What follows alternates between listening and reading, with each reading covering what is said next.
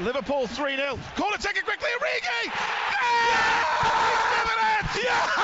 Unbelievable! Hello and welcome to the Anfield Central podcast. This week I'm joined by Paddy and Ahmed as we discuss all the latest goings on at Liverpool FC. Ahmed, it's your first show. So if you'd like to just tell the listeners a little bit about yourself, how you first became a Liverpool fan, your favourite player, all that kind of good stuff. Yeah, yeah, nice to be on. Um, really been a Liverpool fan for as long as I, I can remember. Uh, I remember probably my oldest soccer memory as a kid was was the 20 uh, the 2005 uh, Champions League final and seeing Gerrard score score that first goal and waving his arms around as a little kid. I started running around the house waving my arms around, and ever since I just became a Liverpool fan. Um, as you can tell from my accent, not from Britain. Um, grew up in America, but from then on, uh, my dad was also a big Liverpool fan, so I kind of just took off from there. Um, and I think because of that moment, Gerrard was always my favorite player. Um, I guess in more recent times, it's it's Salah, just because I'm also originally Egyptian, so kind of seeing the the link there. Um, but yeah, no, I'm excited to be on. Excited to, to discuss what we've got today. Cool. Looking forward to it. Now we'll kick off with the good news and that is that finally Liverpool have won a game of football again. They were victorious in Yorkshire 2 0 over Sheffield United. Um, Paddy, what's your overall assessment of the performance? Uh, yeah, mainly thing, and most importantly, anyway, we got three points in. The performance probably could have been better, and probably could have been have put up could have put away a few more chances, which would have been nice. Get the confidence up. We managed to beat them by I suppose three or four goals, but the main thing is a win. Like if, if you ask me, would I take a scrappy 1 0 before the game, I'd have snapped your hand off. So I think just to get three points on the board and get back to back into a bit of form is, is the main thing. Yeah, Paddy, I agree. I mean, honestly, any any three points was I would have taken on the weekend given our current form. Um, I think it was nice to see that we actually had some concrete chances rather than just good build-up play. It seems like the past two months there have been, you know, decent passing, decent movement of the ball, but in the final third, just just no end product. And um, you know, it's funny because I guess our two goals are maybe two of the the, the least dangerous of maybe some of our chances compared to what we had in the first half. But uh, like you said, I'll, I'll take 2-0 at this point. I'll take any three points given given the situation we're in. Yeah, I think um, that's echoed by Liverpool fans pretty much everywhere.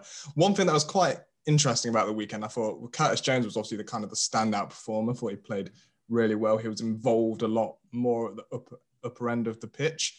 Um, it seemed that his role and his position may have been tweaked slightly. Klopp was talking earlier in the week about wanting him to be more decisive in the final third, and we definitely saw that. Going forward, do you think that's something we're likely to see, Paddy?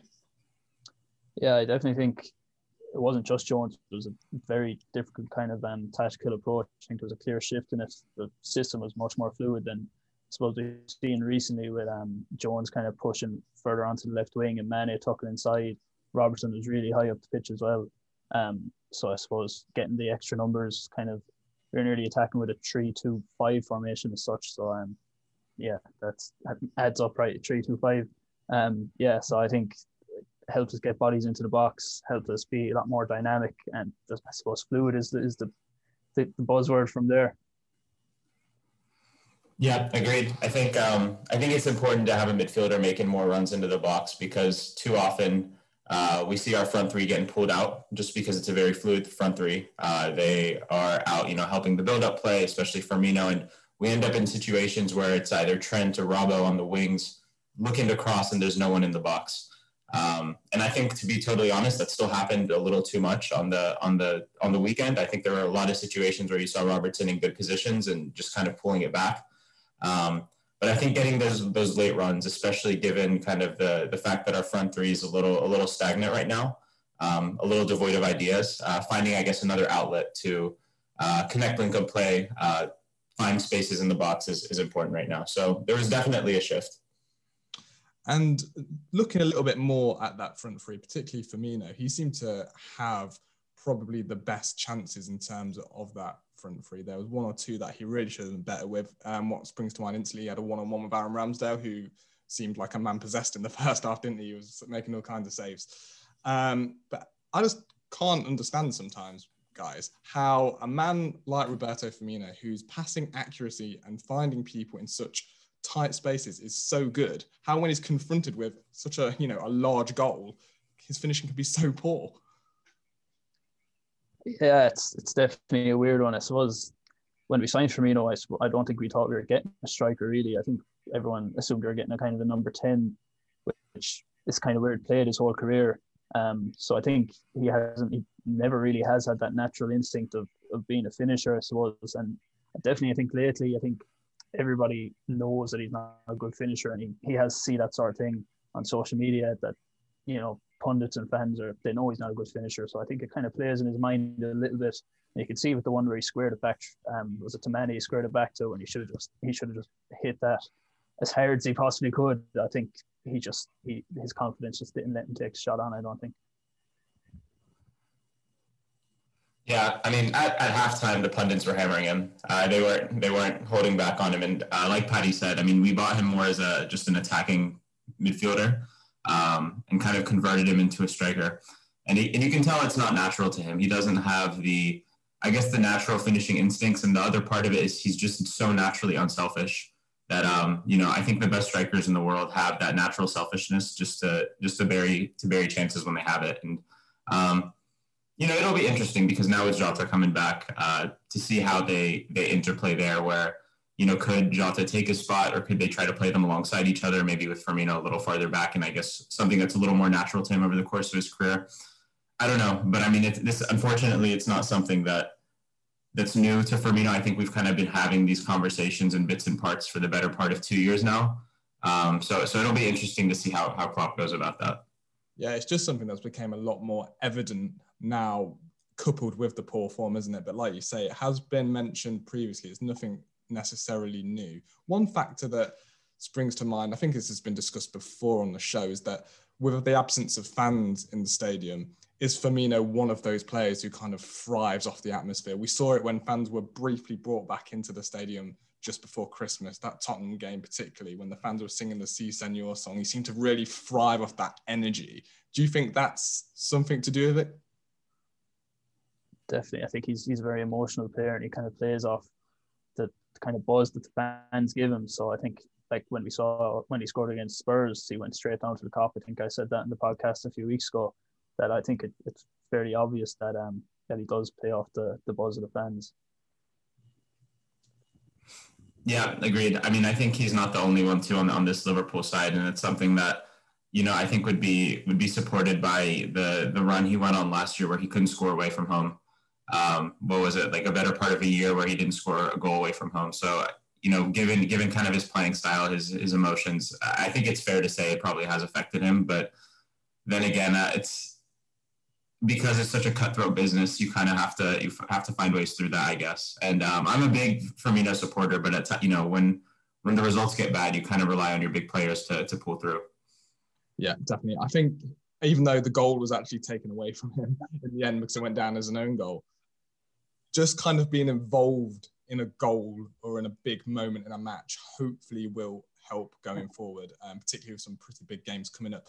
Another kind of headline, I guess, from the weekend before a ball was kicked was that obviously Alisson um, was not involved due to his father very sadly passing away. And we had Adrian back in goal. Um, something I think it's fair to say a lot of Liverpool fans were nervous about before before the game, um, particularly with Kelleher also injured. Adrian's been very, you know, shaky when he has had to had to play this season. But overall, defensively, it looked it looked okay. There was one or two hairy moments, particularly you know when the Kabak put the ball in his own net, but it was obviously thankfully offside.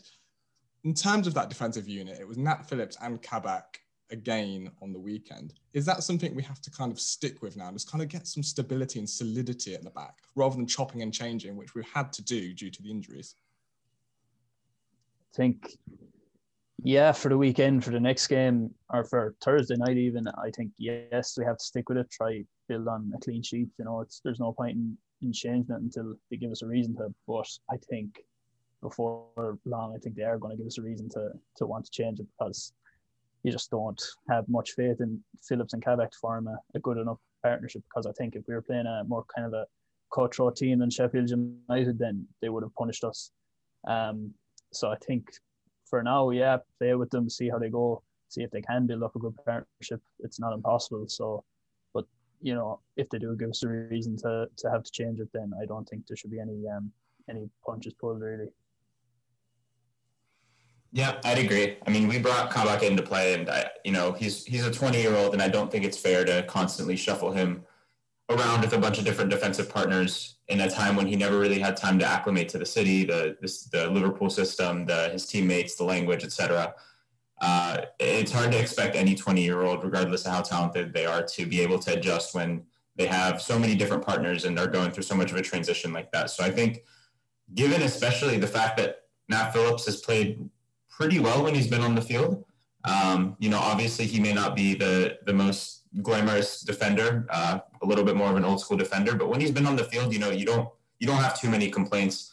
Um, and given given the options behind them, I, I think it's best to kind of just stick with with what we have now and let them, I guess, feel each other out and um, uh, gain a better understanding and chemistry with each other. Um, because that, as it stands, really the only other option would be Fabinho now that he's most likely back, and maybe Ben Davies if he's back. But you know, that's just introducing another player who's never who's never played in the Liverpool shirt. So I, I'd agree. I think for now, at least, they should kind of stick with those two, let them develop a little chemistry with each other.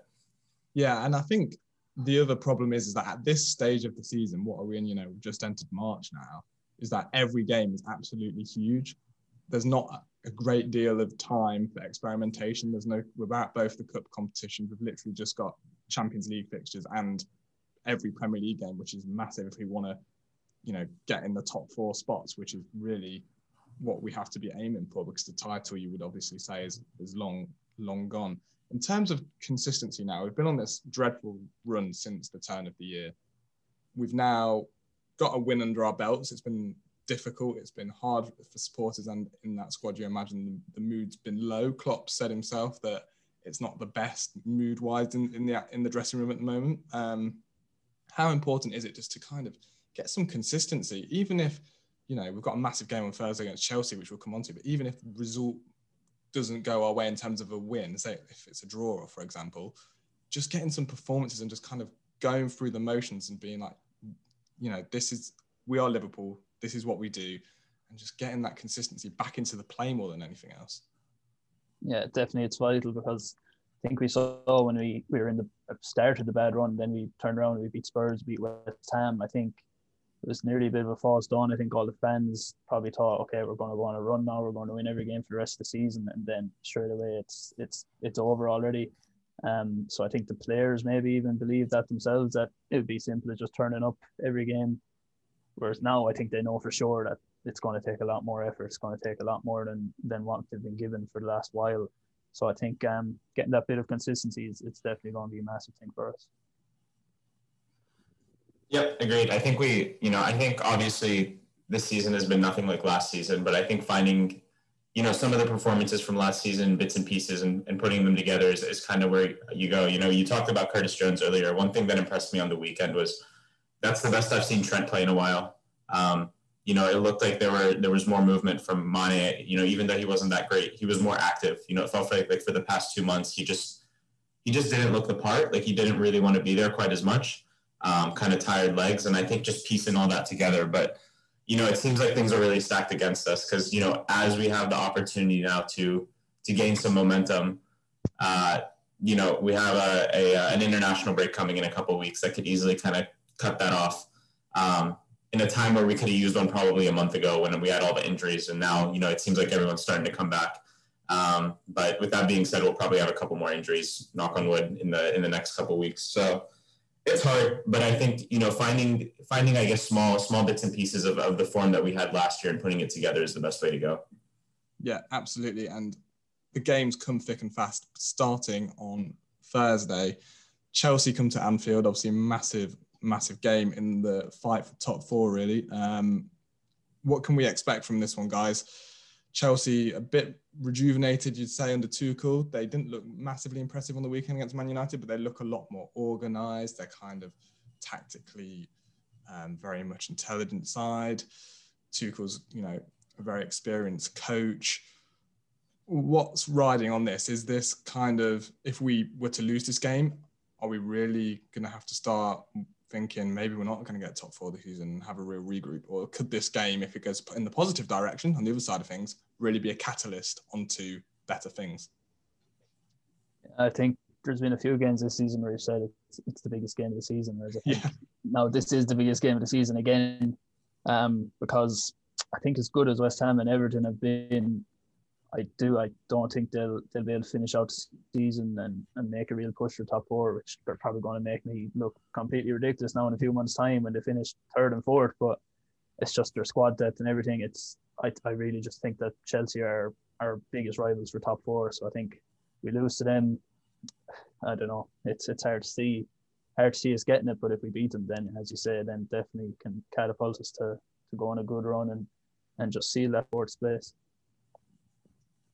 Yep, agreed. I think I think this is the biggest game of the season. Um, they're one point ahead of us right now, and I think in all likelihood our main challengers for for perhaps that last top four spot if we want to assume Leicester City get in, which may not even you know be the reality. But um, you know, I think weirdly enough, although they look better with Tuchel, at least more organized, I think the system change maybe fits us a little bit better. I think they've given um, a little less freedom to some of their more attacking players, uh, given given the uh, the their formation change. Uh, and you know now we're not even seeing guys like Pulisic and uh, Ziyech play, uh, and I think those are guys that maybe could have given uh, our, our backline some problems. And now you know they, they lack, I guess, also a cutting edge, a consistent cutting edge striker to, to I guess attack our two inexperienced center backs. So.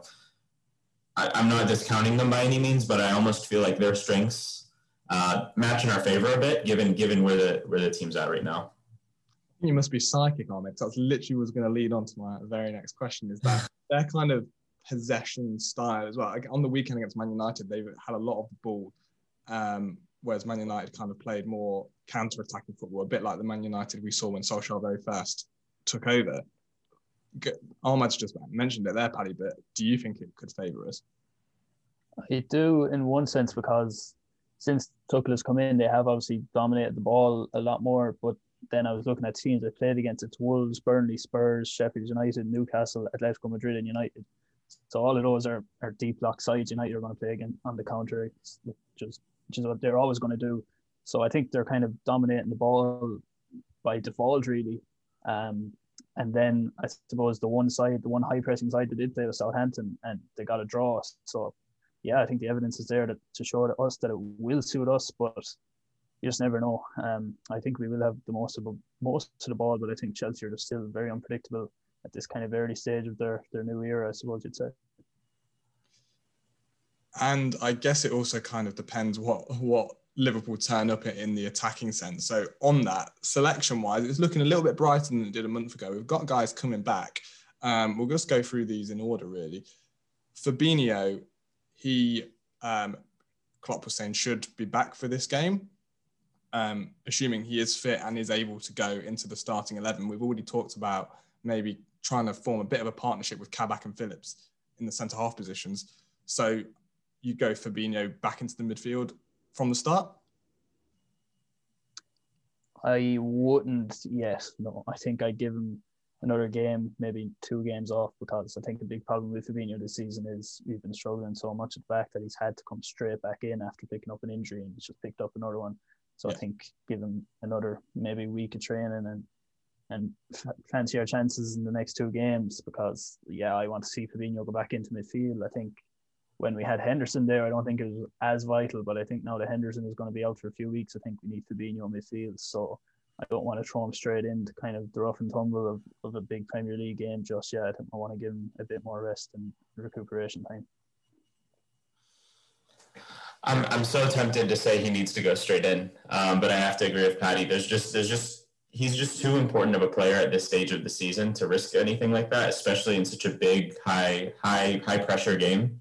Um, so I think I think ultimately I could see him maybe making an appearance off the bench, but there's just although this is the biggest game of the season, one game isn't more important than the than the next ten. And I think right now, given how he'll get thrown in straight in the deep end, um, he'll have to go into challenges uh, very quickly. And I think there's just too much to risk to throw him right in. So as much as I'd like to say play him from the from the start, I think I think you have to you have to go with what we have now, especially given that I I guess the three midfielders we played on the weekend are also in, in relatively good form. Each of them played pretty well. Yeah, I think it's def- Klopp will definitely kind of err on the side of caution, particularly given the amount of injuries we've had this season. I don't think he's going to be taking any risks. Um, Naby Keita came back on the weekend. He came off the bench for the kind of last 10, 15 minutes against Sheffield United.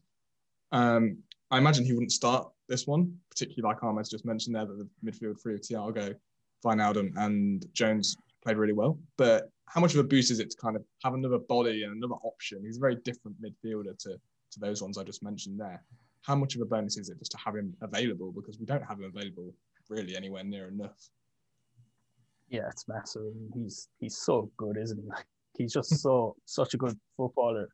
Um, I think every time he gets the ball, he's just you're, you're at the edge of your seat, you're excited, and he just has the ability to do basically everything in the field. Like I think his defensive work rate is underrated as well. He's putting up as many tackles and interceptions as, as any of our midfielders really. So I think he really is all around just the perfect to keep him fit. So I think having him there, putting pressure on Wijnaldum, Thiago, and Jones to, to kind of just performances that they've given, but that they gave last weekend I think it's going to be massive for us, and hopefully he'll be able to, to force one of them out of the team with just some high quality performances himself. Yep. Yeah. I mean, I, I think it's kind of a similar situation with Keita where you know his value, you know how much he can do. And, and, and, and like you said, Luke, I mean, he just gives you something different. He gives something different that none of the other midfielders provide. I mean, besides maybe Curtis Jones, he's the only one who can really drive at the defense at the stage and just make something out of nothing. Uh, just, you know, doesn't do the simple things. And I think, he's he's in a similar situation as Fabinho though, where he just you just can't throw him in straight, you know, straight from the get go. Um, he's just too injury prone right now, or at least in the past year or two, that um, you know you you risk a lot by just throwing him in, especially in a big game like this. But you know my my memory also shifts to the last uh, you know this this fixture last season where he scored an absolute worldie from outside the box against Chelsea. Um, so I think it's I think he's a good option to have. I think he's somebody I can definitely see coming in if Curtis Jones struggles, or even just as a as a as a um, as a uh, substitute if he's uh, you know just looking for a different option. Um, but I think it's also something where we're going to have to preach patience for a little bit. And finally, on in terms of the players that are coming back into the side, Diogo Jota, we were hoping we might see him on the weekend, but unfortunately he he was wasn't very well. He it wasn't injury, it was illness that kept him out of that fixture. Cause we were kind of thinking he'd be on the bench. Not again, not in terms of this game because you, he, he's not going to go straight back in, particularly when you consider what a big injury he had. But when he did get that injury, he was in such great form. He was scoring so many goals for Liverpool, both off the bench and starting matches. Again, I can sound like a broken record, but how important is it that we have another option for that front three? A guy that, you know, was absolutely on fire when he when he first went into the team.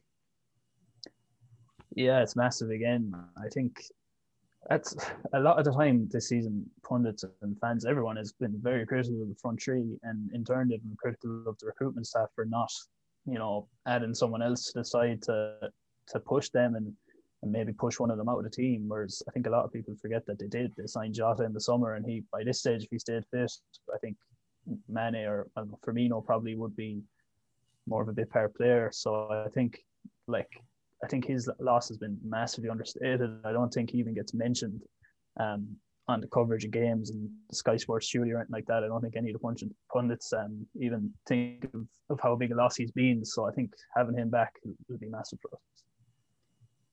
Yeah, I mean, I think the past couple months that he's been out, you know, we we've constantly said that the front three look a little tired. They look a little uh, short of ideas, and I, you know, I think one of the reasons Jota's been so effective is he really does. He really is different from the other three. Uh, he's more direct. He's a little more instinctual in and around the box. Um, and I think he's someone where early in the season, you know, a lot of the goals he, he was scoring were just were were late winners. Just when we needed a goal, he he kind of just turned up in the right moments. And you know, I think there have been so many games over the past couple months where it be you know maybe the Brighton game, the Burnley game, things like that, where it felt like if you could have subbed him in in the 70th minute, he could have found a goal. He could have been the, the one to unlock the defense. And now, I mean, I, I think it's a situation, assuming he's fit. I, I, can't imagine a scenario where he doesn't come off the bench in some in some manner. Whether we're down a goal, it's a tie game. Even if we're if we're up, by several goals just to get him some playing time. I I'm excited to see him on the field again because I think he he just he just gives us something different and he adds this this element of unpredictability that we just have not had for the past couple months. Yeah, he's definitely a, kind of been a rare bright spark in an otherwise pretty miserable season. You just kind of think to yourself, if Klopp hadn't played him in that Champions League game against Midtjylland, that was you know insignificant. We'd already qualified, we already won the group, and he had been fit for the last two three months. You know how how different things things might have turned out. Um, in terms of Chelsea's threat, it's quite obvious. They've got a lot of talented attacking options. If we're going to assume that Kabak and Phillips are going to start alongside each other, you'd imagine it would be Giroud or Abraham who starts. Giroud's kind of played the last few. Um, Abraham wasn't actually involved at all on the weekend against Chelsea, but those are the two forwards who have occupied those kind of central positions since Tuchel's gone in. How much trouble, let's say, you know, if Giroud plays, how much trouble are Kabak and, and Phillips going to get from from a Giroud because he's someone who's probably a little bit underrated in England. Yeah, it's it's actually a, an interesting one in the sense that I think if Giroud plays, it actually might suit us because we're probably going to go a bit more direct, which Nat Phillips will absolutely love because he just lives for headers. So I think if Giroud is there, I as I do think I agree with you there. He's very underrated and he's he's in good form this season. In fairness to him, but I think um, if he does play, we're I'd, I'd be happier to see him playing than I think Tammy Abraham, who's very underrated in my eyes, or even if Werner plays as a number nine, I think either of their pace could could threaten us and could um cause us a few problems. So I think it's definitely going to be interesting to see who lines up for Chelsea because they've rotated such such a or they've rotated a lot lately. So yeah, I agree. I think you know Giroud, as Paddy said, I mean he's been massively underrated. Um, and he's obviously had a little bit of a resurgence this season. But I think despite the the inconsistent and you know sometimes just purely bad form that especially Werner has been in this season, and also Abraham, Giroud just suits the two center backs we have more. Uh, you know, like Paddy said, I think uh, you know a more direct route is better for someone like Phillips. And I think you know if I look at Werner, the the idea, or even Abraham, who's who's, who's quick off the ball one of the things that I've noticed that's been probably Kabak's big, biggest problem since he's gotten here is he ball watches a lot. And there's been a couple times in multiple games where, you know, whether it be the Richarlison goal, there were a couple uh, chances that Sheffield had on the weekend where just for a half second he takes his eye off the defender and they make a run right in behind him and they're in. Um, and I think that's something that, you know, prime Werner would have absolutely torched him for. So um, I think, I think despite how good a form he's been in, I'd probably prefer Giroud. Um, and I think it's likely that we'd probably get one, him, honestly. After the Chelsea game um, on Thursday, we've got a clash against Fulham at Anfield, so two home games in a row. Um, another team we've struggled against this season, it was 1 1 draw down at Craven Cottage. Um, we seem to have had a bit of a knack again this season, which we did kind of have this habit a few years back of always kind of struggling against those teams towards the bottom. If you look at the bottom kind of six, I think we've dropped points against, other than Sheffield United, all of them. Um, so that's something we need to address on the weekend, isn't it, Paddy? Yeah, definitely. I think Fulham, the first game we played them was early December, if I'm not mistaken. I think so. It was before we kind of went into free fall, and it was definitely a big shock to everyone when we when we only when we scraped the draw, I suppose you could say. Um, they frustrated us a lot. I think we had 75% possession, but they actually created as many chances as we did, if, if not more. So I think definitely we'd have learned that they're actually a good side. And nine. Like if you if you look back through past Premier League seasons, I don't think they would be in as close to the relegation zone as they are. Obviously they're in the relegation zone, but I don't think they'd be in as um as deep a scrap as they are in. So um yeah, I think they're a good side for sure. Yeah, I mean, I think I think our, against the bottom six is concerning, but the one almost the one team I'd give a, a, a pass to is Fulham. You know, when we played them, they looked genuinely really good and as Paddy said, you know, you watch them; they don't come off as a, a, a side in the relegation zone. They play; they have some good players. Um, they they play hard for their manager. They uh, they have a pretty defined system, and they they have a lot of different outlets where they can they can attack you. You know, and I think given given our injuries, they're actually unfortunately, you know, unsimilar to Chelsea, a side that I see could give us a lot of problems. Um, I think they they they like to use some of their more uh, attacking wide players like uh, Lookman and uh, Cordova Reid. Uh, and I think those guys could give our give our fullbacks some problems. And I think um, you know they just play they just play a very much a I guess a, a fast paced game, and I think that's something that that might not suit us given given what we're looking for. Looking at those wider players that they have, they're definitely definitely the threats. Um, do you think that could kind of nullify our fullbacks a little bit, particularly if you think that they might be a bit concerned in the sense that having a new centre back partnership along alongside each other, they might be a little less willing to kind of commit forward. Obviously, it's a massive part of Liverpool's system is the fullbacks being creative outlets. But do you think they'll have that in their mind, Paddy, that these guys are really, really quick? They can definitely hurt us, and alongside a new centre back pairing, as on top of that, it's another thing to worry about, and it could actually hurt us as a, as a team going forward, as well as what they can actually do themselves on the ball. Yeah, I think they'll to be honest, I think we'll it'll be similar enough game to last time. I think we'll have a lot of the ball. I think they'll sit deep because they were obviously in, in poor defensive form back when we played them. And since then they've I think it was Leicester they lost 2 0 to a few games ago and since then they've gone back to back four after playing the back three for the majority of the season and they've they've been really solid at the back lately. They've had um I think it was five games. They've only they're unbeaten the last five. They've only conceded one goal. So I think it's actually their defense. I think is, is going to be the big struggle for us. But yeah, I think that definitely a pace going forward. I think Lookman, Josh Maja, Bobby De Cordova-Reid, they're gonna they're gonna give us a bit of trouble with their, their pace in the counter. I think definitely.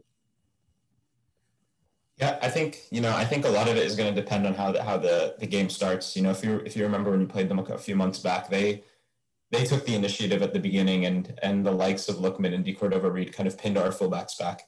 Um, you know, and I think I think it's up to us to kind of start off strong and pin them back uh, because you know if you take their, those wide players out of the game, they don't have too much of of a threat. You know, they're not going to have much to supply Maja with. Um, so I think you know I it's interesting because they were very much more of a free flowing side until, like Paddy said, they kind of made that formation switch, and I, it feels like they're going for a little bit more of a consistent, solid uh, base now. So it'll it'll be interesting. I think now because of that, you know, the the one thing that the the five in the back provides you is just a bunch of different outlets to attack from. Whereas the four in the back, the more traditional, you know, four three three or four two three one, it's a little more rigid as far as who who's creating the plays. Um, so you know, I think it, it, that makes it even more important that you pin the likes of Lookman and De Cordova-Reid back because if you do, uh, you know, you you eliminate a lot of, of their potential goal scoring threat. And another part of Liverpool's problem this season against this type of opposition is, particularly if you look at the games against Burnley and Brighton, I think are really good examples of this. The longer they stay in the game, those teams, they get gain a little bit of belief, bit more confidence. They take a few more risks going forward, and they've it's been shown that we've been susceptible to lapses of concentration or judgment at the back. Do you think it's important in a game like this that you kind of stamp your authority early. Too often this season, Liverpool's tempo or passing or all round game has been a little bit off, a little bit sloppy, and it's allowed the other team where they made before the game have kind of came into it expecting a draw would be a positive result. Given we've kind of almost given them the belief that they can beat us. So is it important from a Liverpool point of view that we go into these games with the right mindset and set a marker down from the very first minute? yeah, I think it has because all season we've been going in at half time. It's been nil all. I'd be running the Twitter account for games and then typing in a halftime nil all again. Like I'm actually sick of not scoring in the first half. I think we need to try score early, force them to come out and attack us, and and you know that'll make space for us to to um, counter and and um, that's kind of where we're most dangerous is when teams are forced to come out and get out of their deep blocks, try score themselves. So I think if we manage to put America on early, score an early goal, then that's kind of how we'll, we'll put those kind of teams to bed. Yep, couldn't send it better. I mean, I like Paddy said, it just seems like I can't. I genuinely can't remember the last time we, we scored in the first half. And I think with these with these lower sides, you score on them early. Um, it, it becomes really difficult for them because you've completely thrown their game plan out the window. You know, because these teams are fully fully happy to defend and go for a zero zero draw. And then if you score on them early, they have to shift everything. And that's when you start seeing, you know, the gaps open up. Uh, you know, they get a little more, uh, you know, they start taking more risks and, you know, they're already a little more vulnerable defensively as is. Um, and, you know, when they start getting out of position, uh, that's, that's when you can really feast on them. And I think, uh, like I said earlier, I think the key here is really just that, that first 20 minutes, you know, being able to pin those fullbacks back and hopefully get a goal. But if not, you know, at least taking control of the game. And, you know, given the fact that we don't have that cutting edge that we had last season to score, you know, 70th minute, 80th minute, 90th minute winners, uh, it becomes even more vital. And as well as that, as well, Fulham are a very kind of organised side. So in terms of Liverpool, they really need to get their clinical edge back. So the West Brom game is a great example of this. Like, like you say, Ahmed, once you get a goal early, a lot of the time these teams do crumble. But that West Brom game, we scored a goal, went 1 0 up, and the whole first half, we absolutely hammered them. And then they ended up not taking our chances, and it finishes 1 1. Those other games against Burnley, Brighton, we don't have as many chances and they stay in the game and they grow in belief and they go on and win the game. So I guess the question is, when is the front three as a, as, as a cohesive unit, let alone just as individuals, going to get that clinical goal scorer nature back? We've seen, you know, to be fair to Salah, he has kind of kept that up. He's still the Premier League top scorer. He's still Liverpool's top scorer. And you dread to think where we'd be without him. But Firmino and Mane as well, particularly Mane, because he's one you'd say – you know, you'd usually last season the season before, he'd be scoring most, you know, kind of one in two or one in three games. These guys really need to kind of get their mojo back, don't they? Yeah, definitely. But I think a big thing is they're just absolutely wrecked tired, to be honest with you. I think um, basically plays every minute of every game and has done for the last three, four years. Then he goes off to Senegal to play international games, long flights on planes, getting back last minute, going to African Cup of Nations, getting three days of, of rest before starting last season, I think like you just have to give him a break and just give him the summer off, like just to, to rest and get back to himself because I suppose he's he's in his peak now and he's going to be coming to the end of it very soon. So I think he needs to make the most of these next year and two. So I think just give him the break, give him the best opportunity to to get back to himself and and um, hopefully he'll kick on and get back to his old self, I suppose. Yeah, I, I, I think that's I, like like both of you guys said. I think I think Mane is the one who stands out with me as the one who whose form disappoints me the most, but you know, somewhat understandably. You know, it looks like he just can't kick into that last gear that he normally can. Um, and I think a, rest could could do, uh, but obviously, given given the circumstances, he's probably not going to get it anytime soon. Um, and the other point I think is that that has made it that it's been harder for this front three is I guess none of the three are really natural finishers. And, you know, that sounds kind of uh, unfair to Salah, especially. But, you know, you look at Salah, he's not necessarily clinical. Um, he's a guy who's who prides on the fact that he creates so many chances and doesn't necessarily finish that many of them, but he's just so good at creating those chances. So, you know, when things get a little slower, when the, there's more tired legs and those chances aren't as frequent. That's that's I think why we have a lot of the problems because none of the three I guess are natural finishers. They they just create so many chances that uh, you know their relatively low low conversion rate is is okay given the fact that they create so many.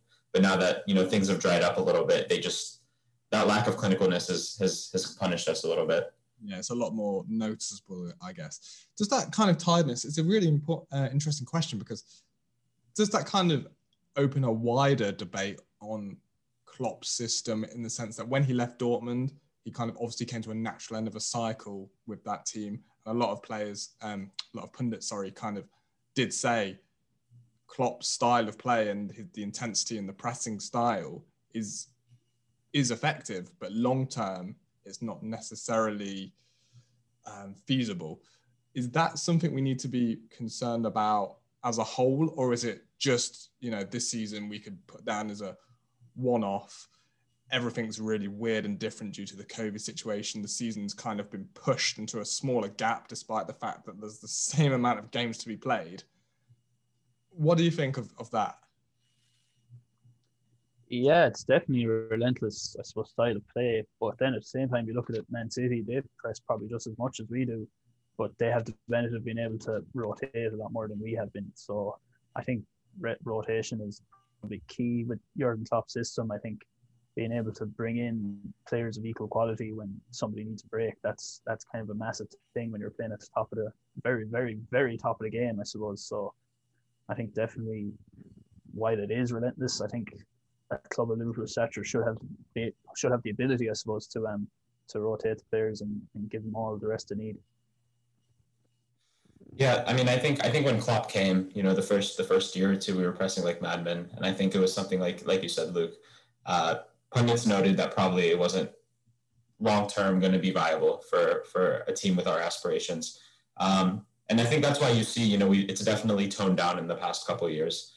Um, is it we still press obviously, but it's you know it's it's I guess a little more tactical pressing. Um, I guess finding you know finding uh, you know finding corners where we can put teams in and pressing them then rather than you know just chasing people around. Um, and I think yeah, that's why the rotation becomes so so important. You know, we've been kind of fortunate where we have a front three that miraculously don't get injured much at all, despite the fact that they play near every game.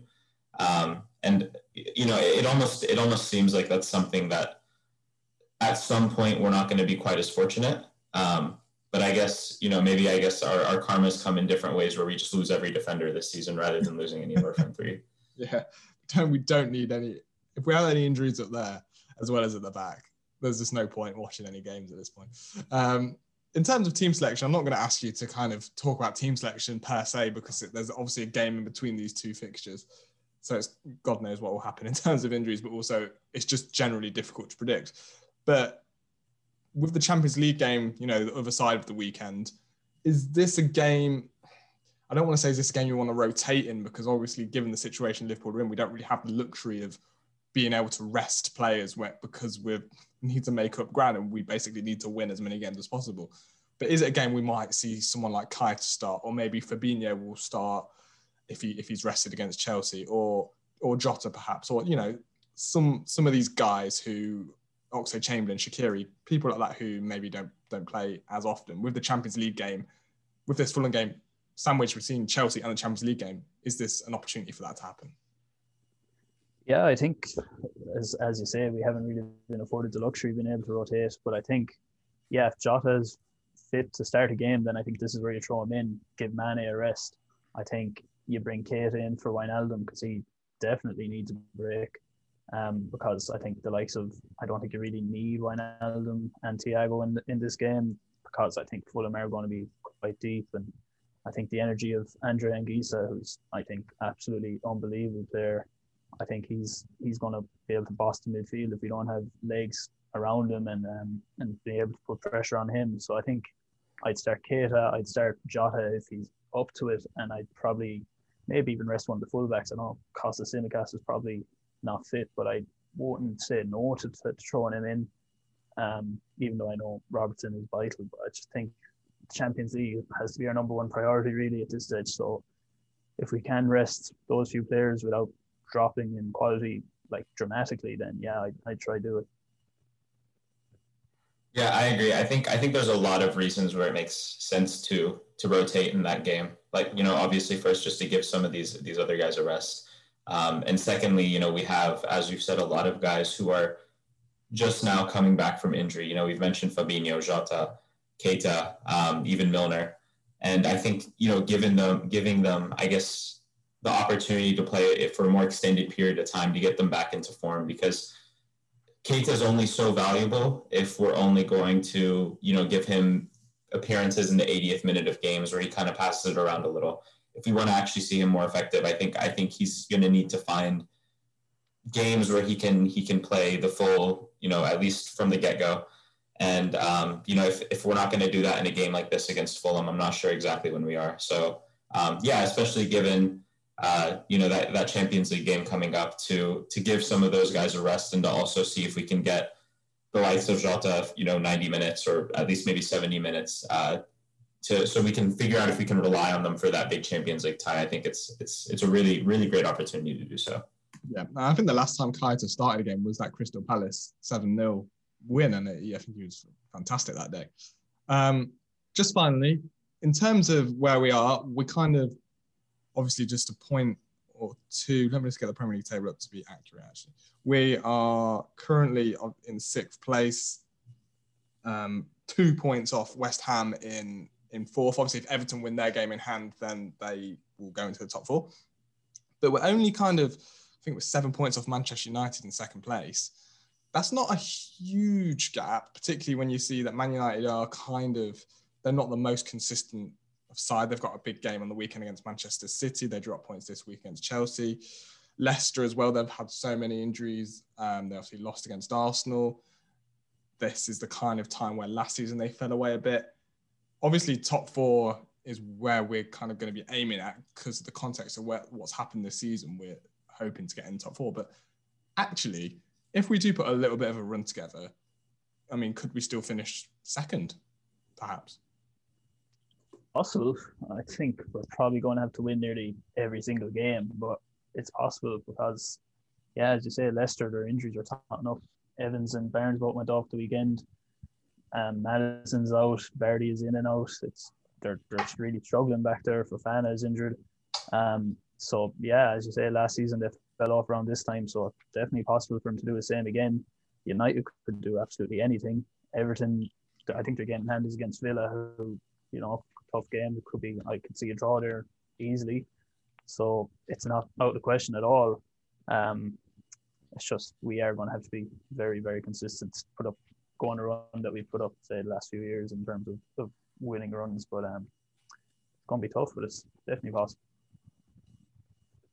Yeah, I mean, I think if we if we're able to refine some of the form that you know we had maybe in the at maybe the earlier stages of this season or even you know last season, it's it's definitely within the realm. I mean, I two through eight, you can honestly say you could move things around in almost any way you want at this point. And you know, given how bad a form we've been in for the past two months or so, it's it's frankly kind of incredible that we're only two points off the top four. And a lot of that has to do with the fact that none of the other teams really have seized the opportunity.